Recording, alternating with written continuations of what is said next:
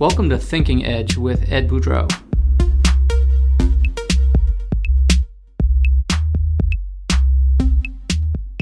So, really happy to be here today with you, uh, Dinesh. Today we have Dinesh Dhamani, co founder and CEO of Orai. And Orai is an, an amazing product. It's actually an AI enabled digital speech coach. But, Dinesh, really love to hear about you, your background, and, and really what drove you to create this amazing product. Thank you, Edward. Yeah, excited to be here. It all started when I had given this presentation at work I just did it to a senior management group. But then my manager pulled me aside and she's like, Danish, you can be the smartest engineer in the room, but if you don't know how to communicate clearly and confidently, you're putting a glass ceiling on your head. And you'll never climb any higher. You'll never become a manager. You'll never become a leader. And I was like, what should I do? And she recommended I join this public speaking club called Toastmasters, an amazing gift in my life. I went there religiously week after week, and I reached a point where I felt wow, this is not something you're born with, but it's a learnable skill. Anyone can learn how to be a better and a more effective communicator. Anyone can learn how to influence people more than what they were just born with. And back at work, I felt like I'd broken through this glass ceiling. I was getting more buy in for my ideas, more airtime with senior decision makers. And I just felt this is not just a soft skill, it's a crucial business skill that everybody should have. And that's what inspired me to start something that could help people inside companies, whether that's an individual or a team, to just speak more confidently instead of having to go through all the other things that are out there. Just one elegant solution that can get them from zero to one. That's amazing. It's uh, I think it's super interesting. Some folks think the you know that business language or the vehicle of communication is is PowerPoint. Nothing more could be further from the truth. It's it's you are the presentation. The person is the presentation.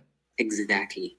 And what does Orai actually do to to enable that level of communication? to enable folks to really break through that that communication barrier, that that glass ceiling that you mentioned.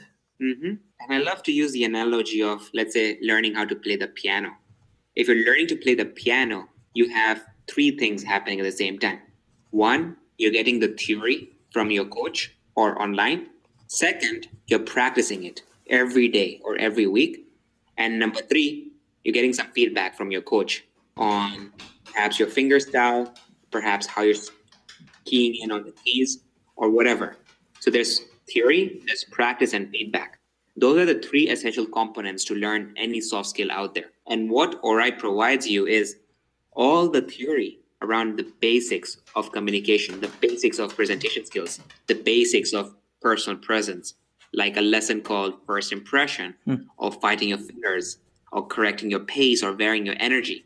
Everything gamified lessons that are very interactive, very fun to do, all baked inside Orai. Now, while you're doing the lessons, you might watch a video, a good speech, a bad speech. You might read a prompt. And as you're reading and recording inside Orai, Orai is actually listening. And that AI digital coach is then taking in your speech and then giving you feedback. So not only are you getting the second thing, which is practice in your own privacy at your own time as much as you want, but you're getting objective feedback on how well or poorly you did. And that's what's helping you improve. That's what Orai does. I would say, you know, in, in business context, rarely would someone give me feedback on, you know, my my communication skills, how I'm communicating, what what I can do to improve. So it's really amazing that you have a, you know, that that concept of a, a digital speech coach for improvement. I had my manager who gave me good feedback. And I wish everybody had that manager after every meeting. Because when you ask someone, How did I do? all you're going to get is, You did a good job. That's it. But there's always room for improvement. Even if you did a great job, if people were more candid in the daily workflow, everybody would be upskilling every single day. There would have been no need to go through formal training. That's great. I always reflect on the book Radical Candor, which is you know having deep empathy for someone, uh, but also caring directly, but giving them that that direct feedback as well. So with Orai, it's uh, you're getting that radical candor, right? You're getting that deep knowledge of how to improve communication skills. Yep. And the thing with radical candor is when it comes from a human being you don't trust, hmm. you can take offense with that and you might not even believe in that feedback. so you will not implement it. However, when it's coming from a human being you trust, then you will implement it because you know that they have your back. They don't want to insult you. But with AI or a computer, you're going to trust it. People just believe that computers are right. And that's a whole different topic. But in terms of Orai's feedback, people tend to think of it as more objective and they tend to implement and work on that. That's great. Now with Orai, do you do you get a sense for you know, do you get data around users? And, and where I'm heading with the question is that if you were to identify the parts of communication, if you were to break that down, where would you say the most frequent improvements could be garnered or, or had? So, you know, example would be that I suffer from the ah syndrome. So I'll, I'll pause and I'll be like, ah, and I know that's really part of uh, a breakdown in my communications. Like what would you say that stack would look like in terms of topmost communication breakdowns or barriers that people have? And you know what does that stack actually look like? Yeah the top two are filler words and pace. The filler word really really impacts people's speech and really hampers their credibility. And the worst thing about filler words you don't know when you're using it you have to have a third party actually tell you what your filler is even with me as a developer of Orai, I tend to get a random new filler based on the day of the year. And I don't realize it until someone else, a friend of mine, might point it out. So that's filler words. And then the second one is pace. A lot of people actually talk really fast. And from our research around psychology, around computational linguistics, our brains cannot process information that fast. There has to be pauses, there has to be intonations, and people need to slow down. So that's the top two things. You know, this might be a little bit of a an unfair question, but if you were to identify people in the public realm that have really good speech patterns and, and communication skills, who would you identify to say that's an incredible communicator? Well, it depends on the type of communication. Mm. I could tell you that in my workplace, my manager was a fantastic communicator because of the way she led the meetings, the way she captured people's attention. When I've gone to, let's say, watching keynotes at different conferences, I loved Steve Jobs watching him and presenting and taking command of the entire room. So it really depends on what is that mode of delivery and what the conversation is.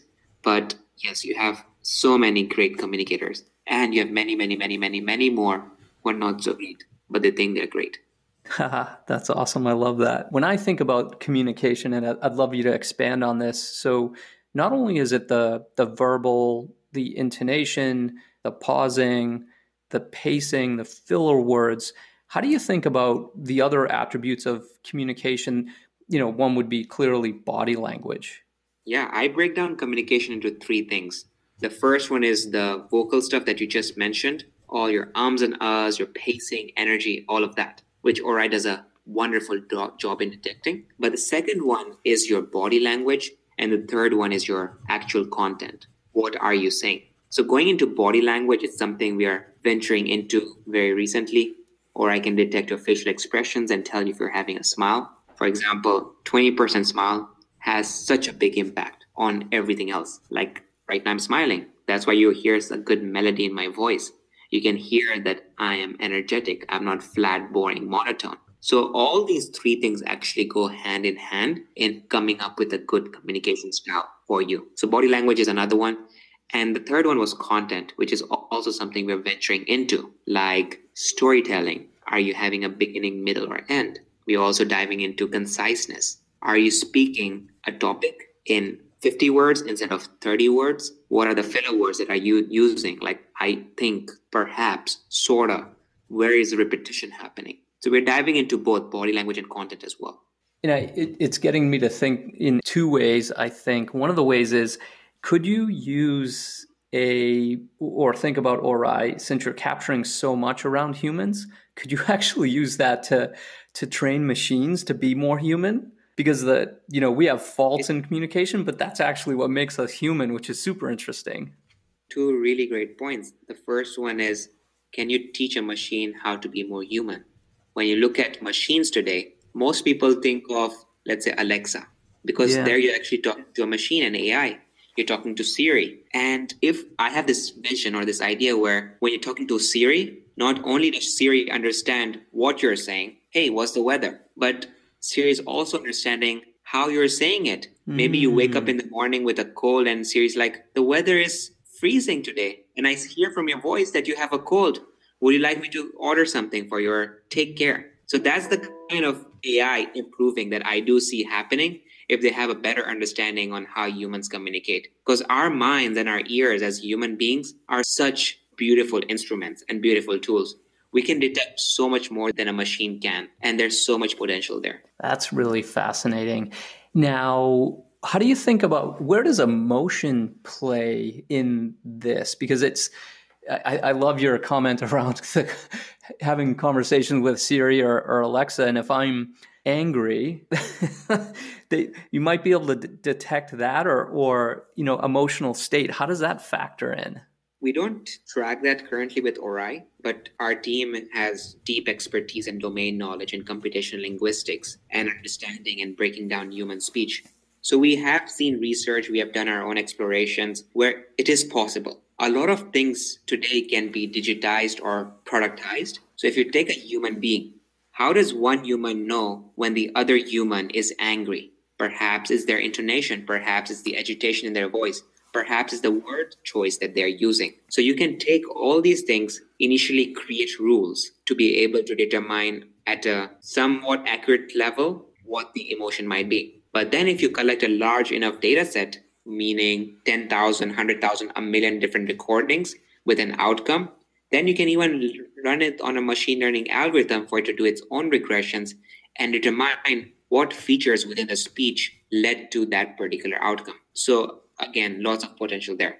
Not that we are exploring it fully, but there is some potential there. Right. And then it reminds me of so with Orai, it's really one to one in a way. And then it made me think of, of one to many. So the one to many would be, you know, in a in a team meeting. And I think it's interesting because it reminds me of uh, Ray Dalio's book Principles that I believe every meeting that rate the meeting, but that also rate the people in the meeting for, you know, outcomes would be a, a good example. It'd be interesting to think about the team aspect in terms of was there effective communication among the team? You know, did Ed overpower the meeting as as a leader? And that might be expected some some you know some days, or if I was you know communicating something to the team. How, do you do you think about expanding in in that realm, or uh, I guess other ways? I was thinking of what other you know ways could this be leveraged to help teams. Yeah, whenever I talk about Orai, those people who have read the book Principles, it all tell me about this huh. tool that Ray Dalio and his team has created, the dot collector that allows teams to know how does communication and decision making is happening in the team. And yes, we have thought of how do we be, go beyond just public speaking or communications and into how conversations actually happen and how do you make conversations more effective? So yes, it is very, very much possible if Orai is going one to many. Imagine it lives on your Cisco WebEx meetings. It's learning who is saying what. Edward said this, Patrick said that, Danish said this. And how is the back and forth communication happening? Is someone perhaps using confrontational sentences? Right. Do they need to go and do a course on non aggressive communication styles? Wow. So, yes, definite big potentials there. And Dinesh, we, I always ask, you know, one question of folks on the podcast, and it's, and this could be in the realm of personal communications. It could be, you know, you as a CEO. It could be, you know, product thinking. But you know, the, the question is, if you were to give three pieces of advice to folks looking to communicate in a much better way and you know much more effective, what would those three pieces of advice be? Wonderful. So my top three tips. Number one, 20% smile. Hmm. 99% of your conversations, as long as you're having a 20% smile, everything else will just go with the flow. Your smile will make you speak slower. Your smile will make you not speak in a monotone. Your smile will make you connect much more better with your audience. Your smile will make the audience smile, and in turn, that'll make you smile more and they'll make you more confident and less stressed out. So the 20% smile does so many things. That's number one. Number two, practice. Practice, practice, practice. I can't emphasize on the need to practice. There are so many people who have come up with great ideas, great stories, but the first time that they actually take it on their tongue and their mouth is the first time they're in front of a real audience. But you need to practice, especially in high stakes meetings, high stakes conversations. So practice. And there's so many ways of practicing with your dog, in front of the mirror, by yourself, out loud, pull out a peer, record yourself and record yourself on Orai. That's another one. And I think that'll be the third tip, which is use Orai.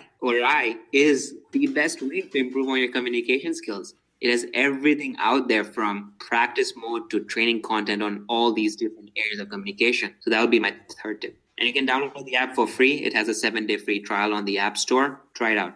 I love it. Three three great tips. I could hear you smiling over the you know over the phone just just now and, and practice. And then you know I've used Orai It's just an amazing product and really gives you that that level of of coaching that's you know independent of the everyday work situations that we're in and, and really helps you refine your your speech and communication. So really thank you for today, Dinesh. Really appreciate, you know, everything you're doing and, and making the world better by folks communicating at a, at a much higher level. So couldn't thank you enough for today, Dinesh. Thank you. Thanks for having me share our story.